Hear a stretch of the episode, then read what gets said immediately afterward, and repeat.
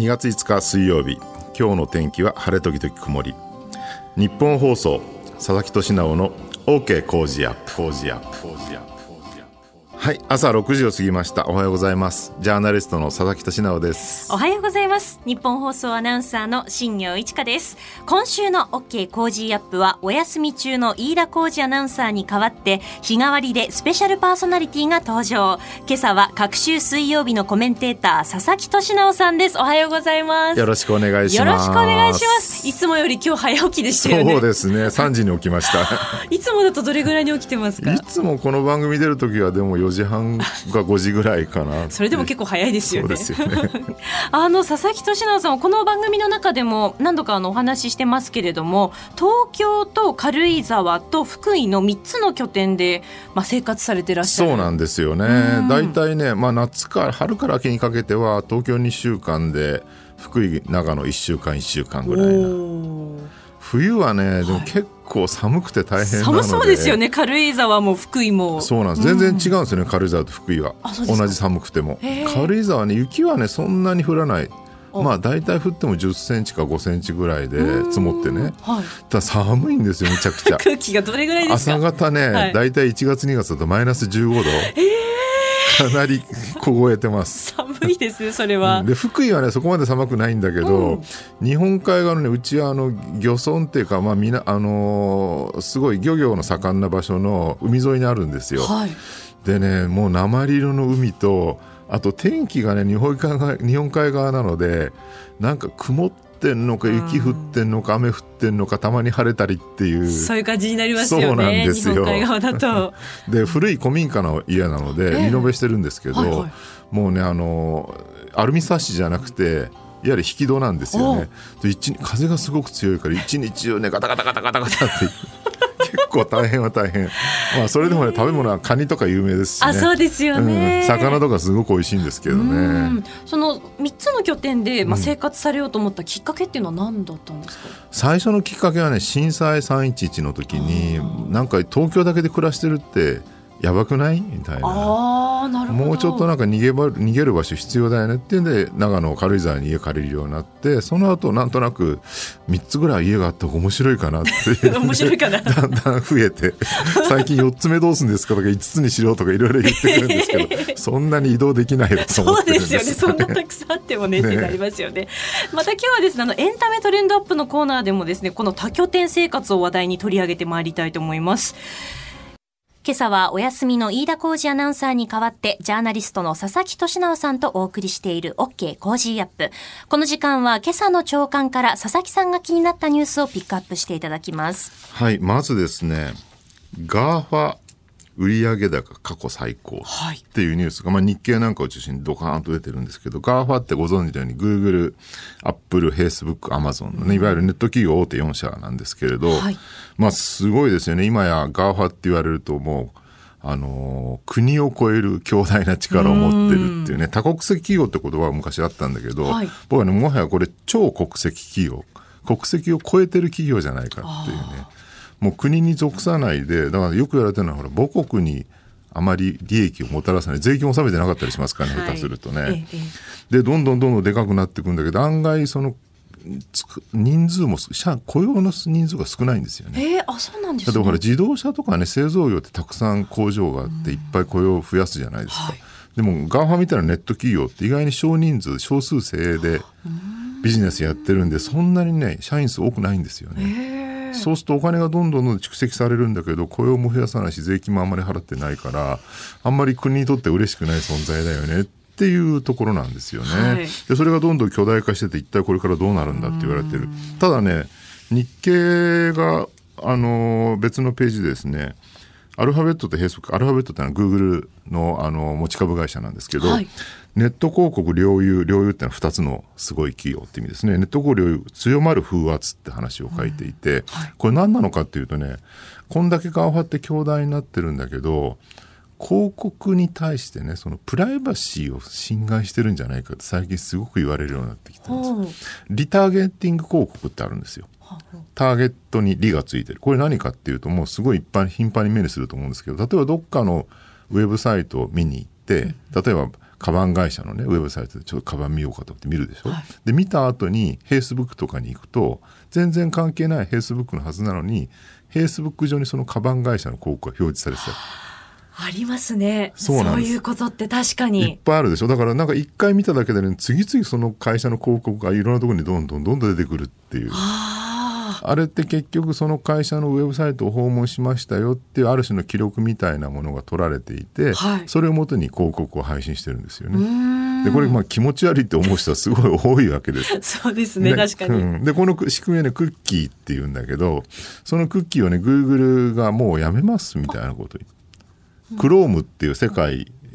一番あの市場の大きいですね、えー、ブラウザインターネットのブラウザがあるんだけどそこにクッキーっていう仕組みがあってそれがそういう、ね、一回訪問したサイトに行くともう一回その広告がどんどん出るって仕組みを作ってるんですけどそれをもうねグーグルはちょっとあまりにもプライバシー侵害っていう批判が強いのでやめますって話になってきてでこういうことを考えてると多分ねプライバシーの問題で今後ガーハもそう安泰ではないのかなっていう。ですよね。まあこの分野ってねなんかもうすごい強い会社でもあっという間に転落してね行っていくっていうのが、まあ、コンピューターとかねその IT の業界のすごいところで、はい、だから次どうなのかまだ分かんないんですよね。下手すると中国のね新しい新興ネット企業群ってのがあって、まあ、アリババとかテンセントとか、はい、えー、そういうところがねのし上がってくる可能性もあるんですよね。アリババテンセントバイドゥの3つを指してバットって言うんですけど、はい、BAT ですね、ええ、それがガーハを超えるみたいなことを言ってる会社もあるぐらいです。うん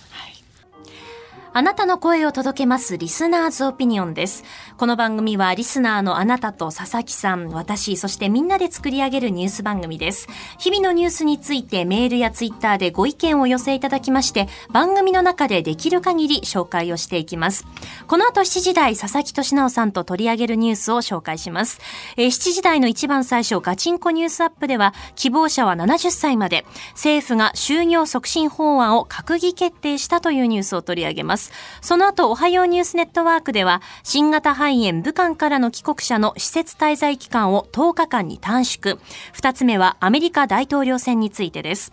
えー、教えてニュースキーワードでは、そのキーワードはボリス・ジョンソン。スクープアップでは、新型肺炎の経済への影響 G20 で議論へを取り上げてまいります。えメール続々と届いているので紹介していきたいと思います。えオープニングで話した多拠点生活についていただきました。え江戸川区にお住まいのかなぶんさんです。3カ所のお家での生活、羨ましい反面、掃除やら移動やら大変そうですね。でも在宅ワークやテレビ会議などでどんどん便利になれば、そういう人も増えていきそうですし、地方で暮らす人も増えて、今よりも地方が活気づく可能性も、まあそう簡単ではないかもしれませんが、というふうにメールいただきました。あのね、段取り結構大大変ですよ。段取り。あのねゴミを出す日にちとかゴミ出してから出かけないとゴミ残っちゃうとか、ね、生ゴミとかね、あとね、間違えて誰もいない家にうっかり宅配便送っちゃったりと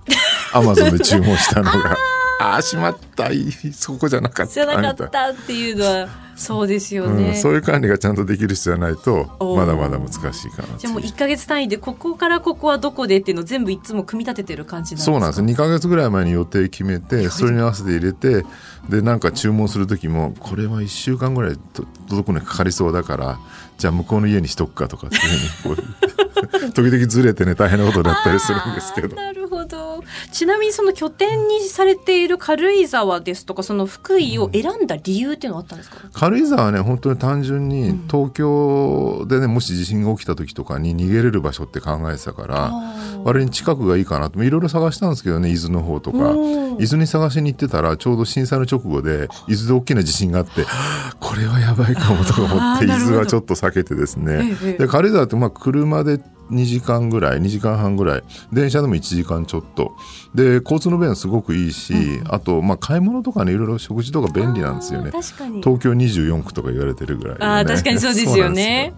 で福井はねもう本当に全然理由はなくて単に友人があの辺にすごく多くてですね福井に起業家が多いんですよね福井って。そうなんですか。交通の便が悪いからみんな地元に残って。あ頑張って仕事しようっていう人がそういう気概のある土地柄でうんうん、でそういうので交流してるうちになんかこっちでもなんかいろいろどうみたいなこと言われてああじゃあちょっと家借りてみようかってって借りたのが最初だったんですよね。なるほど。またなんかそういう雰囲気とかまた風土も違うところに3か所拠点を置くといろいろなんか刺激とか情報交換もできそうですよね。そうなんですよね。東京で絶対知り合えないような例えば農家さんだったりとかね、えー、そういうなんか一次産業に従事してる人たちと仲良くなれるっていうのは結構面白いし楽しいですよ。うん、はいさあ、この時間は毎日の生活や普段の話題に役立つトレンド情報。今日は佐々木俊直さんに多拠点生活をテーマにお話を伺っていきたいと思います。はい。はい、あのね、多拠点っていうと、なんかお金持ちの優雅な生活みたいな思ってる人が多いんだけど、はい、そんなことなくて最近ね、若い人の間に結構広まってきてるんですよね。そうなんですね、うん、ちょっと前までほら、移住とかね、例えば東京に住んでて田舎に移住したいとか、うん、そういう移住ブームってあったんだけど、はい、なんかね、移住の先には多分移動なんじゃないかなと。あの狩猟採集時代の人類っていうのは定住してなくて、誘導生活っていう誘導って遊ぶと動くって書くんだけど、はい、人類学の用語なんですけどねそっちに戻ってくんじゃないかなって。最近だからね交流してる若い20代とかの男女で、はい、アドレスホッパーっていう人たち聞いたことあります。アドレスが住所でホッパーが飛んでく、うん、と飛び石水谷に飛んでくみたいなイメージだからもう固定した住居を持たないで点々と移動生活してる人たちみたいなね。だそのアドレスホッパーの連中ともたまに会ったりして、今週どこにいんの？って聞いると、いや、まだちょっとね、決まってないんですよ。決まってない？まだ決まってないってすごいですね。え、なんか若い人たちに、なんかそういうアドレスホッパーですとか、その移住っていうのがこう増えてきた、うん、あの移動っていうのが増えてきた理由みたいなのがあるんですかね？ねもう10年ぐらい前からノマドってあったでしょ、ね、ノマドブーム。実はあれ僕言い出したの僕なんですけど、はい、ノマドブーム、ええ、ノマドワーキングって本を最初に出してね。であの頃はまだなんか所詮家は家なんだけど仕事は貨幣でやりますとかね、まあ、それだけの話だったわけですよ。でまあ移動生活しようとしても泊まるところが別に結局はホテルとか高いから友達ん家を転々みたいな感じで結局居心地悪くて 長続きしないよねって感じだったんだけど、やっぱりね震災以降のこの10年ぐらいにすごいこうテクノロジーがまず進化して、PC1 台パソコン1台あればねどこでも仕事できますよって。でリモートワークとかも結構企業の中で広がってきてて、いろんな業種でリモートワークできるようになったりとか。あともう一個はねあの泊まる場所増えた。昔だとビジネスホテルしかなくて辛かったんだけどお金もかかるし最近ゲストハウスだよね。あ。の2段ベッドで泊まれてすごい安い1泊2,000円とか3,000円だったりとかあはい、あとそれに併設してあのコワーキングスペースっていうほら机と椅子とあとあの w i f i が飛んでて、はい、そこにパソコンだけ持っていけば電源もあるんで仕事できますよっていうのが増えたりとかではい、でそのゲストハウスとかコワーキングスペース駆使するともう全国至る所にあるんで、うんうん、もう結構それで生活できちゃうできちゃいますね。でね僕の関係してる会社でねアドレスっていう新しい会社が去年できたんですけど、はい、これはね、えー、今全国25か所ぐらいかなあのゲストハウスとか作ってて。うんそこに泊まり放題で月額4万円。4万円って高いように見えるけど、うん、もう家借りるのやめて、家賃払うのなしにしてその4万円だけ払うって考えると結構やお得ですよね。そうなんです家賃4万円で全国どこでも泊まって移動できていくっていう。ホテルでもね一泊ビジネスホテルってなるとまあ1万円にいかないにしてもそこそこ値段、ね、相当安いとこ探しても5 6千円はしますよね、ね、そうするとまあ毎日泊まれば15万でしょ？そうですね。うん。で1万円とこ泊まったら月30万ですからね。それは高いよっていう。えーっていうのがね出てきたりとかしてもうアドレスなんてあれですよ。そのアドレスって会社は2030年だから10年後までにもう全国100万ぐらい拠点を作りたいみたいなね。そういう、えー、構想を抱いてるぐらいで、もうどんどんどんどんそういうあの新しいなんか移動生活のインフラみたいなのがね、整ってきてるんですよそういうのもあって多分前よりもそういう移動生活しやすくなってんじゃないかな。メリットはね1個だけあってですね、はあ日本国内だと移動の交通費が高い。ああ、確かにそう、ね、高いんですよ、これが。もう国外に飛行機で行く方が安いんじゃないかっていうぐらいで。だって僕福井に家借りてて、東京から福井行く時電車で行くんですけど、はい、あの、北陸新幹線だとね、金沢までしか行ってないので、はい、福井に行くには、あの、東海道新幹線で前原まで光号で行って、うんうんって感じなんだけどそれがねもう東海道新幹線割引全然なくてめちゃくちゃ高いんですよね。そこですかね。ここをもうちょっと安くしてもらえれば移動生活者さらに増えるんじゃないかなと思います。はい、えー、今朝この時間は佐々木俊尚さんに多拠点生活について伺いました。2月5日水曜日朝7時を過ぎました。おはようございます。ジャーナリストの佐々木俊尚です。おはようございます。ニッポン放送アナウンサーの新行市佳です。今週の OK コージーアップは飯田浩司アナウンサーがお休み。今朝は隔週水曜日のコメンテーター佐々木俊尚さんがパーソナリティです。7時台もよろしくお願いします。よろしくお願いします。OK コージーアップ7時台はニュースを掘り下げていきます。最初のニュースはこちらです希望者は70歳まで政府が就業促進法案を閣議決定。政府は昨日希望する人が70歳まで働き続けられるよう定年の延長など就業機会の確保を企業の努力義務とする高年齢者安定法などの改定案を閣議決定しました。少子高齢化が進む中、働く意欲のある高齢者が働きやすい環境を整え、社会保障制度の担い手を増やす狙いです。え高齢者や副業、兼業の増加など、働き方の変化に合わせた改正でして、今国会で成立すれば、2021年4月から施行されることになります。え努力義務という形で雇用の上限を70歳にまで引き上げようということなんですね。うん、これ大事なポイントはね、はい、働きたい人と、働くのが辛い人をちゃんと両方面倒見るっていうね。働きたいのにもうあっという間に定年されてしまって働く場所がないって困ってる人もいれば、はい、いや一方でもうちょっと疲れたからなんとかゆっくりさせてくださいって人もいるわけで、ね、両方に対応できなきゃなっていう、はい、あの寿命がね、まあ、伸びてるっていうのがあって昔だったら例えばよくツイッターとかで話題になるんだけど半世紀ぐらい前の漫画とかね手塚治虫の漫画とか見ると、はい、60歳の老婆とか出てくるんですよ。あ、60歳で。もうひっつめ髪で和服着てヨボヨボになってるおばあさんとか出てきて、えーって感じなんだけど、はい、今60歳って言うとまあね、中年ですよね、普通にね。そね。それこそ若者だって昔だったら20代若者で30代おじさんおばあさんって言ってたのが、今30代普通に若者ですよね。ですよね。まあ、中年って時間が出てくるのはようやく40過ぎたぐらいかなっていう。だからあのね、高齢者っても、まあ、65歳って言ってますけど、まあ、70から75ぐらいにならないと高齢者じゃないんじゃないのっていう意見も出てきてるぐらい、はい、っていうのはあるんだけど一方でね平均寿命日本じゃすごい長くて男が79歳女が86歳なんですよ、はい、でもね健康寿命っていうのがあって、うんうん、ここまでは健康だけど平均してそこから先はまあね病院に入んなきゃいけなかったりとか、施設に入んなきゃいけなくなる年齢っていうのがあってそれがね男で70歳女が73なんですよ。ってことは70歳定年っていうのはもう健康寿命実はギリギリなんですね平均でいうと、ね、だからそう考えるとね健康でもちろんいる人もいっぱいいるけど同時にもう健康寿命終わっちゃうっていう人もいるからそこはねなかなかねぜこの法律もちろんいいんだけどなんかもうこうなったから70歳まで全員働かなきゃダメだっていうふうな抑圧になっちゃうのはちょっと良くないからそこはねちゃんと切り分けてほしいなっていうのが一つと、はい、もう一個ね大事なポイントで、大企業なんかそうだけどほら専門職っていうよりもなんかこうジェネラルなね、うん、いろんなとこ部署をぐるぐる回って管理職になっちゃうじゃないですかみんな。はい、ね、僕新聞記者もそうで新聞記者だったんだけど新聞記者として定年まで行く人ってめったにいなくて。大体はね、まあ、40代とか入ってくるとあれですよあの人事部とか行ったりとか総務部行ったりとかで人事部長になりましたとかね、はい、でそうなるとどんどん管理職になる。で管理職の時代が40歳例えば管理職になったとしたら20年ぐらい管理職やってるわけですよ。はい、でその間にもう専門職じゃなくなっちゃってる。でこの人をじゃあ例えばね、70歳までじゃあ働かせましょうっていうふうになった時に何やらせるのか、うん、確かに。管理職やらせるんですか。でもね高齢管理職はね若い人が見ると結構辛いと思いますよ。いやもちろん優秀ないい管理職の人もいると思うけど一方で昔は良かったとかね。お前らの若いやつは分かっとらんとかいう人がどんどんどんどん年齢上に積み上がっていくん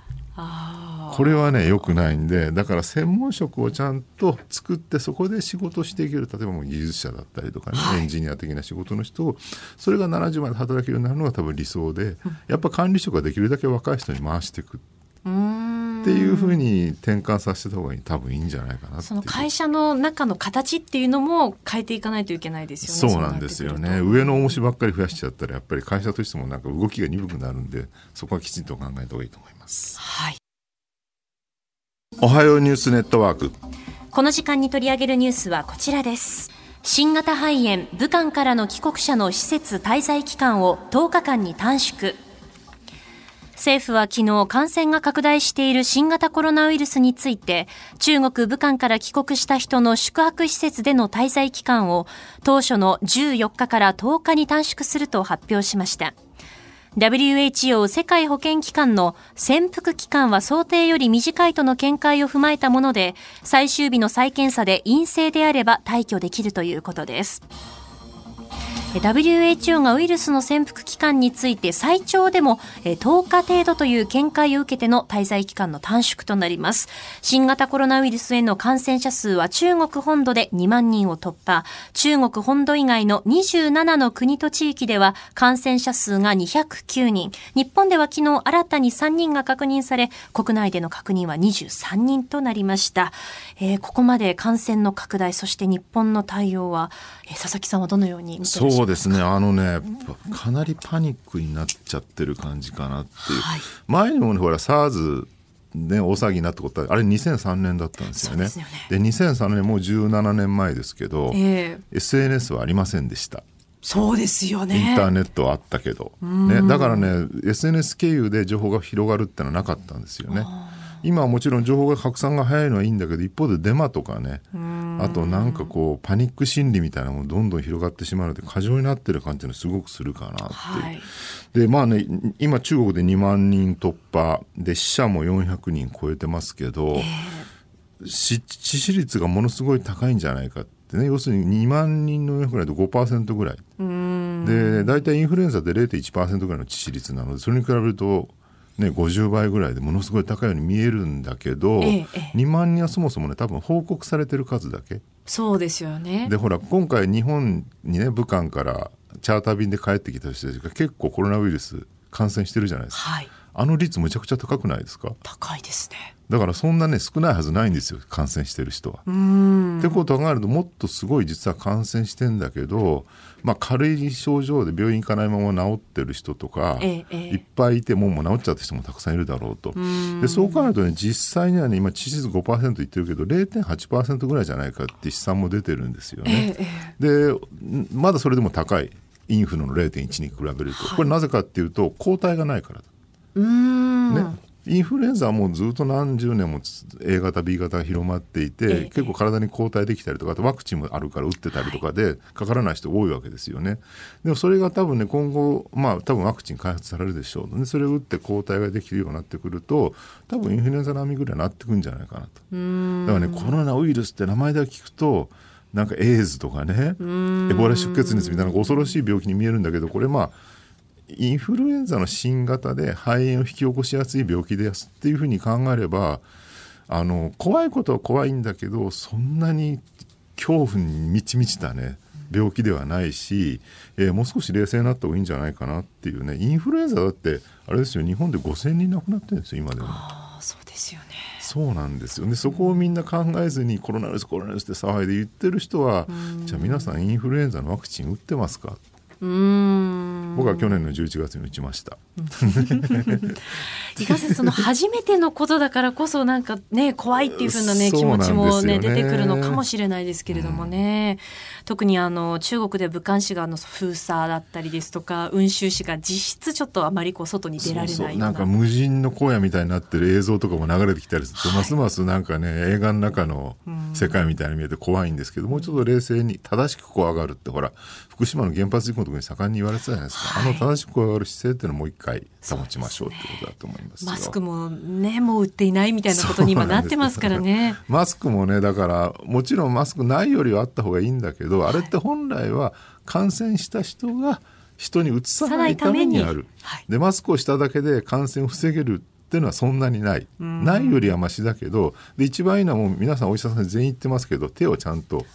洗いなさいっていうね、あとねじり洗いって言って、はい、あのね手洗う時に一番おろそかなのは親指の付け根の股のところらしいんです。親指と人差し指の間のところ、ええ、だそこをねこう手でねじるようにあの洗うっていうのはすごい大事だし、だから毎日必ず家に帰ったらねじり洗い石鹸で洗ってこれでねほぼえーほぼってことはないけど、まあ、かなり防げるらしいです。そのまず基本的なところですよね。そうなんですよ。それそれやってインフルエンザのワクチンも打って、えーそこで冷静に見守るということが大事だと思いますよ。はい、えーそれでは続いて取り上げるニュースはこちらですアメリカ大統領選アイオワ州で民主党党員集会11月のアメリカ大統領選に向けた野党民主党の候補者指名争いの初戦、アイオワ州の党員集会が日本時間の昨日行われました。当初、当日にも体制が判明するとみられていましたが、集計システムのトラブルで今も結果が発表されていない状況です。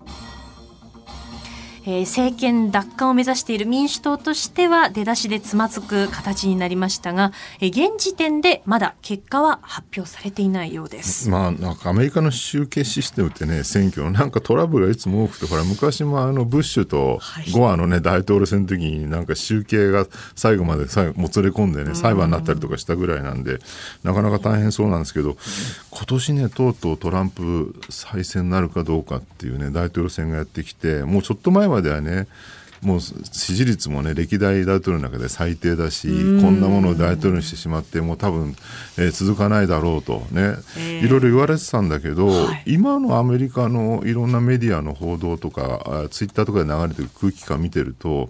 結構再選されそうな雲行きだよねっていう。それは別に支持率が高い、まあ、支持率高くなってるんですけど、えー急にトランプがねそのいい人になったとかそういうことではなくて、はい。まあ、一重に景気がいいっていうねアメリカのね。でこれは相当大きいんですよね、はい。だから日本でもそうなんだけどみんなすぐ政治の好きな人になればなるほどなんだろう例えば憲法問題とかね日本でいうと安全保障問題そういういわゆる空中戦って言い方をするんだけど、はい。抽象論議の方に行きたがるんです。これはね政治が好きだとそういう話題が面白く感じちゃうからなんだよねって、ええええ。でもね政治の関心ない多くの人にとっては、えー政治ってのはね憲法とか安全保障ではなくて結局のところ目の前の生活がちゃんとできるかどうか明日に期待できるかどうか今年のボーナスはちゃんともらえるかどうかってことがずっと大きいんですよね。そうでねでそういう人たちが世の中を動かしているのが実は今の民主主義であるっていうところこれはいい面もあるし悪い面もある悪い面っていうのは結局安全保障とかね憲法の問題もやっぱ大事だから考えなきゃいけないんだけどそこにはなかなか意識が及ばないよくないよねと。ただ政治家がねやっぱそういうその政治好きな人たちの世論に引きずられすぎてどんどんどんどんその空中戦的な論議に行ってしまうとやっぱり民意から離れていってしまうからやっぱ大事なのは一番大事なのは経済だよということをね考えなきゃダメなんですよね。ええ。え日本でもねあの1960年頃のほら、えー60年安保っていう大、えー大衆運動があったじゃないですか、ええ。もうあれでもう岸信介ね当時の、えー首相がですねもうすごい批判されてで退陣してでそんなねもう国会前に何十万人も集まれても起きたんだから当然自民党、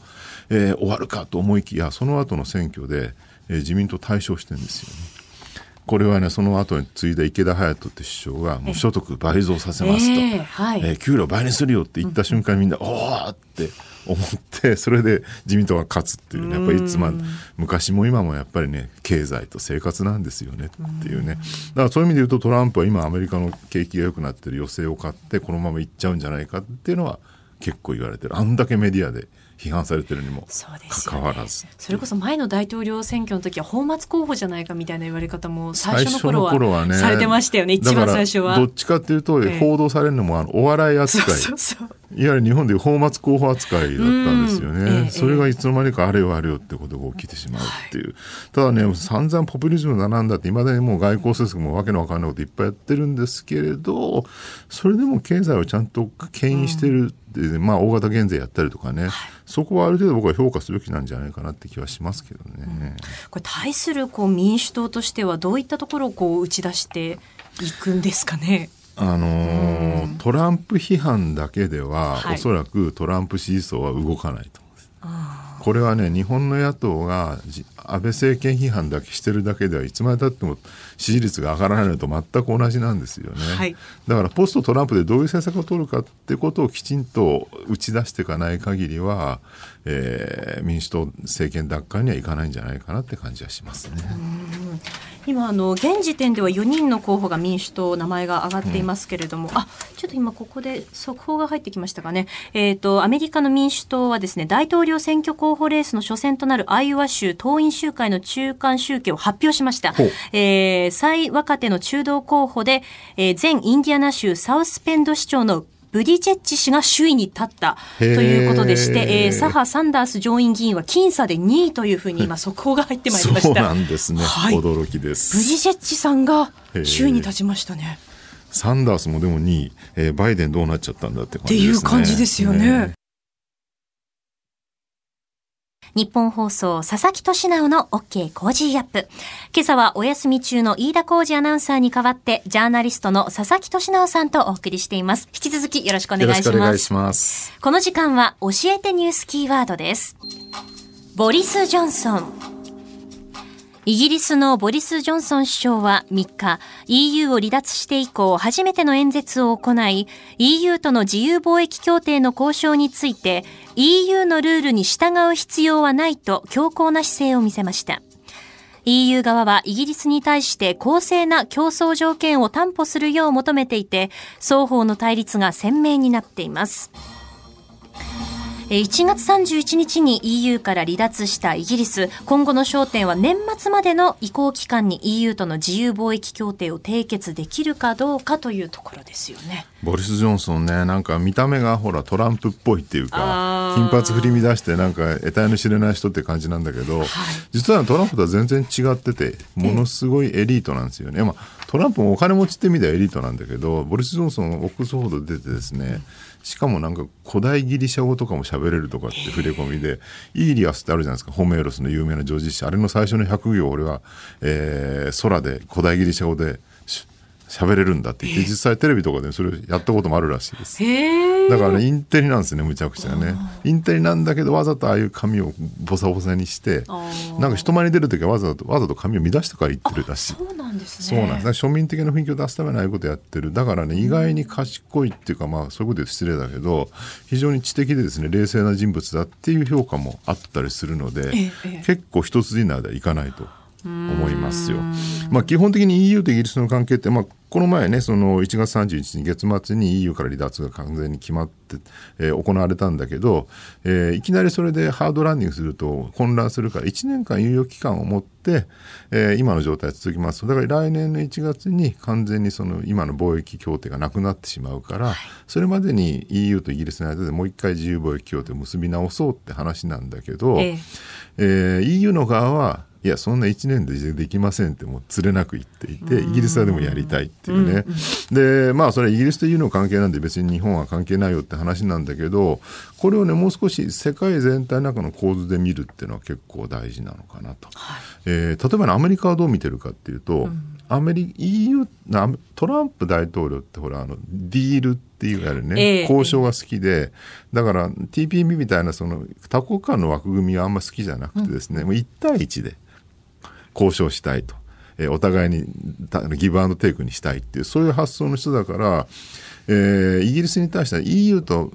そのアメリカもねその自由貿易協定やろうとしてるんだけどなかなか EU ってほらたくさんの国があって一個にまとまらないので、えー、なかなか締結しないと。でイギリスだけ一個出たんだったらじゃあイギリスとアメリカでえー、協定を結びたいと、うんうん、だからトランプとしてはまあイギリスが出てくれたのは良かったんじゃないのと、いうところなんだけどイギリスはところがね一方であの最近ほらファーウェイ、はい、中国のね、えー、あのアメリカと揉めていて、ね、副社長がカナダで逮捕されちゃった、はい、ファーウェイがあの 5G っていうの次世代の通信規格今年から日本でも始まりますけど、はい、これの、まあ、モジュールっていうか、製品をですね、えー、トランプはもう世界中にファーウェイなんか使うなみたいな感じだったんだけど、イギリスは採用することにしたんですよ、ねはい、一部で導入する一部で導入する。安全保障にかからない程度に。で、これをね、まあ、アメリカちょっと怒ってるわけですよ。はい、だからなかなか微妙なところではあるんだよね。で、日本にとってどうかっていうと、まあ、日本とイギリスってね昔から仲がいいわけです。戦争したこともあるけどね太平洋戦争時代、でもその前ほら日英同盟とかあってでイギリスが EU からだんだん離脱するに従って、ね、日本はほらロンドンに置いてたヨーロッパの支社とかをね、フランスとかベルギーに移すみたいな動きもあったんだけど、はい、一方で日本にとってほら中国とかロシアとか怖いから安全保障的にはもう少しその隣国ではない、うん、ねえー、インドとかね、ええ、オーストラリアとかと仲良くするって方向にだんだん来ててその一環としてイギリスとも仲良くしつつある。だから、えー、その尖閣諸島の、ね、周辺のいわゆる南太平洋の、えー、監視に対してイギリスが船をよこしてきたりとか、はい。安全保障的にちょっと結びつきが強くなってきてるんですよ。そう考えると日本はねやっぱり遠くの国と仲良くする。どこの世界どこでもそうなんだけど近くの国は大体仲悪いんです。イギリスとフランスも仲悪いしね、はい、フランスとドイツも仲悪いし、えー、俺は日本と中国もあんまりぎくしゃくしてるし日本とロシアもうまくいってないのでも遠くの国は大体仲良くできるんだよねっていうんで安倍政権になってから安倍外交ではもうえー、ロシアとか、ロシアじゃないごめんなさい、オーストラリアとかね、インドと仲良くしてる。人、そういう流れで、えー、イギリスと今後も仲良くしていくってことがあると EU と離脱したイギリスと近寄っていくっていうのは日本としては重要な外交なんじゃないかなと思います。はい。えー、この時間、えー、教えてニュースキーワード、今朝はボリス・ジョンソンについて取り上げました。えー、70歳の就業についてでメールいただいています。うぐいすさんからです。私は70歳まで働きたくないなこれから多くの仕事は AI に置き換わるだろうし、大して特技のない事務系の高齢者なんて会社のお荷物にしかならないのではというふうにもいただきました。でも人生も長くなってるからね、仕事しなくても何かやるべきことをちゃんと見つけた方がいい。それなんか趣味とかボランティアとかそういうことですかね。うん。でも確かに最近のね60代の方とか70代の方そのリタイアされてでもまだエネルギーがあるから何かしたいっていうので。結構ね、うん、50代60代になってくるとね個人差が激しくなるってすごくあると思います。もう疲れちゃってる人と、はい、いやもうむちゃくちゃ元気な人と両極端になってる感じってするかな。さあ続いてはここだけニューススクープアップです。では佐々木さんと協力して参りましょう。この時間最後のニュースをスクープアップ りがとうございます新型肺炎の経済への影響 G20 で議論へサウジアラビアの首都リヤドで22日から開催される G20 財務省中央銀行総裁会議で新型肺炎が経済に与えるリスクについて議論が交わされる見通しとなりました。昨日の衆院予算委員会では日銀の黒田総裁が SARS の時より影響が大きくなる可能性があると指摘しています。新型コロナウイルスによる肺炎、世界経済にも大きな影響を与えています。日本でも製造業、そして観光業など大きな影響も出てきていますよね。観光ね、ちょうど春節、いわゆる旧正月の時期で、もう日本にはね、こんほら2月頃って昔からね2月8月はお客さん少ないみたいなのがあって、はい、え観光はまあ、穴場だったわけですよね、えー、それが中国人観光が春節いっぱい来るようになってみんなそれに期待した部分があったからそれが激減してるのは相当大きいかなっていう。去年ね2018年在、えー、来日観光観光客数が、はい、あついに3000万人突破して、ね、今年は4000万人ついに目指すかって話だったけどちょっと暗雲立ち込めてきてるかなっていうね、感じはしますよね。同時に、今もご紹介あったけど、製造業もね、だから、中国ってのはある意味もうすごいグローバルサプライチェーンの中心地になってだって iPhone なんかほとんど中国でね、えー、組み立ってるわけだし、はい、えー、これなしではもう世界の製造業は成立しないって感じになってきてる。で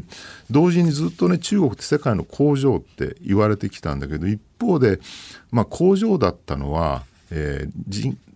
あの賃金が安かったからなんですよね。安価な労働力で工場になり得た。でも最近だんだん、まあ、給料も上がってきて、えー、だから製造業の中心地はどちらかというと中国から少しずつずれてですね、ベトナムとかそういうインドネシアとか、東南アジアの方に移行しつつあるっていう話もあるんですよね。はい、で、じゃあ中国はどうなってきてるのかっていうと、最大の消費地になりつつあるんですよね。中間層がどんどん増える。日本でもそうですけど1950年代60年代の高度経済成長の頃は、まあ、世界の工場だったわけです。日本はね、はい、安価な労働力で。でこれがまあバブルの頃ぐらいになってくると日本人はどんどん豊かになってきたんでみんなもうほら当時ねもう忘れてますけど OL が退去してパリのシャンゼリゼ通りに行ってルイ・ヴィトンでバッグ買いまくるみたいなことやってたわけでしょ、えー、でどんどんどん消費国家になっていく。だからかつての日本はえー、労働力の国だったのがやっぱ80年代90年代以降は消費内需の国になっていくっていうね。多分それと同じ道を今中国が歩みつつあって巨大な消費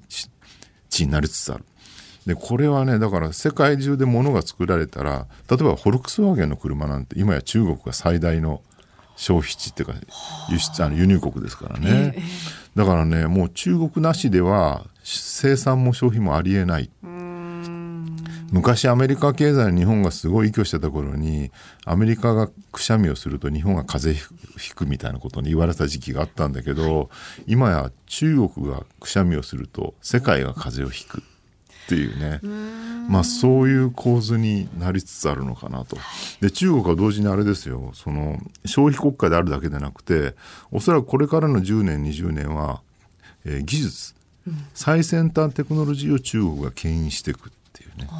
自動運転だったりとか AI だとか AI のねお金の使い方半端ないですからね中国はね、えー、もうだから最先端 AI 企業は今や中国の深センあたりに集約されてるっていうふうに言われるようになってきてるぐらいで。だからねもうなんか中国なんとか経済このまま維持してくれっていうふうにみんなが祈ってるっていうね。でもね考えてみると、はい、18世紀ぐらいまでは中国って世界最大の工業国だったんですよね。みんな忘れてますけどね中国とインドが世界の中心だったんですよ当時は。はい、で産業革命とか起きて植民地にどんどんあのヨーロッパがするに従って徐々に中国とかインドのね、地位が落ちていきインドなんか植民地にされちゃったわけですから、でまあどっちかというと途上国みたいな扱いになってね転落していったのが20世紀19世紀後半から20世紀の歴史だったんですけど多分21世紀に入ってですね21世紀に入って、えー、そのヨーロッパの凋落とかねアメリカが世界の警察から撤退するに従ってだんだんだんだん昔のその近代以前のですね中国インドの姿に戻りつつあるのかな。はいっていうね。だからおそらく今後は中国とインドが中心になって、えー、世界中の経済が動いていくっていう状況はもう今後変わらないんじゃないかなと思うんですよね。でそうすると日本はねそれとどう向き合うのかっていうね、はい、だから経済的に中国と依存するのはもうこれ避けられない。はい、でも経済で中国に依存したからといって、えー、安全保障の面までそれがね、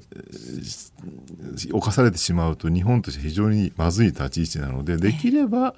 えー、経済的には密接に関係があり、ね、貿易輸出入も多いんだけど、えー、国としては一歩距離を置いて島国として我々生きていくぐらいな立ち位置になった方がいいんじゃないかなって感じはしますよね、まあ、程よい距離感っていう。程よい距離感。なかなか難しいですけどねそこはね。またですねえっ、ー、と民間調査会社によりますと GDP、えー、大幅マイナス予想消費税率引き上げで、まあ、下がったんじゃないかという観測が昨日ですかねあの出されましたけれどそうですね、調査会社10社すべてが、はい。えー、マイナスであると、まあ、消費増税でおそらく大マイナスになってんだけどきっと国はねそれはコロナウイルスのせいだっていうふうに言い訳するに違いない、はい、でもいくら言い訳したってね景気が落ち込んできてるのは間違いないのでこれに対してどう対応するかっていうのが、まあ、今年最大の、ね、安倍政権の肝かなと。経済が今のところ伸びてて雇用も回復し、まあ、学生の、ね、就職率も良くなって失業率も下がってきたから安倍政権あんだけいろんな問題起きつつも支持率高かったわけでしょ。はい、でこれがね経済安定したら、ね、一気に支持率落ちますよ。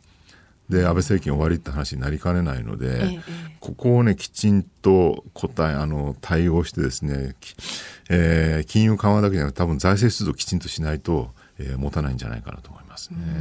このコロナウイルスの影響がまた日本経済にどれだけ響いてくるのかっていうのも。あの、ピーク多分ねコロナウイルスのえー、ピークは多分ね春先ぐらいじゃないかって言われてますよね。まあ、その先になるとおそらくまあ夏になるとインフルエンザと同じで収束してくるので3月4月うまく乗り切ることができればそんなに問題は長引かないと思います。ただその頃になるとねやっぱり消費増税の影響ますます悪化してくるので、はい、多分春をどう乗り切るかっていうねそこなんじゃないかなって感じはしますけどね。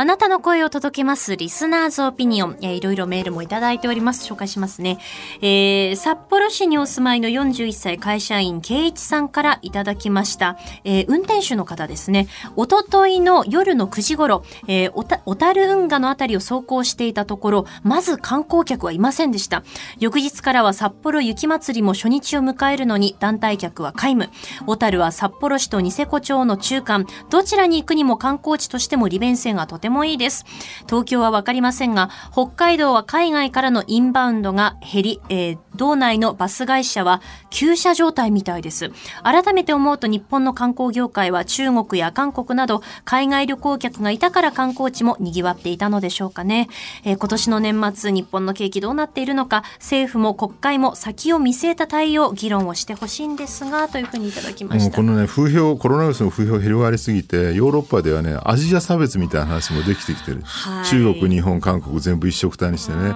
だ下手すとね、その中間、中国からの観光客が減るだけじゃなくて、欧州からの観光客もね、かなり減ってくる可能性があるんですよね。ここをねどう乗り切るかってことだと思いますよ。しかも今後はあのオリンピックパラリンピックもある中で、まあ、たくさんこう海外の人が来るっていうこう準備ですとかそれによるその経済活動というかそこも期待していた中であれっていうのがあるとちょっと痛手になりますよね。おまけに来年はねオリンピックの反動でみたいな。話ももうだいぶ前から出てるんで、不動産とかね、ええ、まあこれからちょっとどうやって立てない、まあ、でも財政出動しかないかな、やっぱりここはね、政府がね、どこまで主導権を取って、えー、この反動に対処するかっていうことだと思うんですけどね。はい。えー、たくさんのメール、ツイッター、本当にありがとうございました。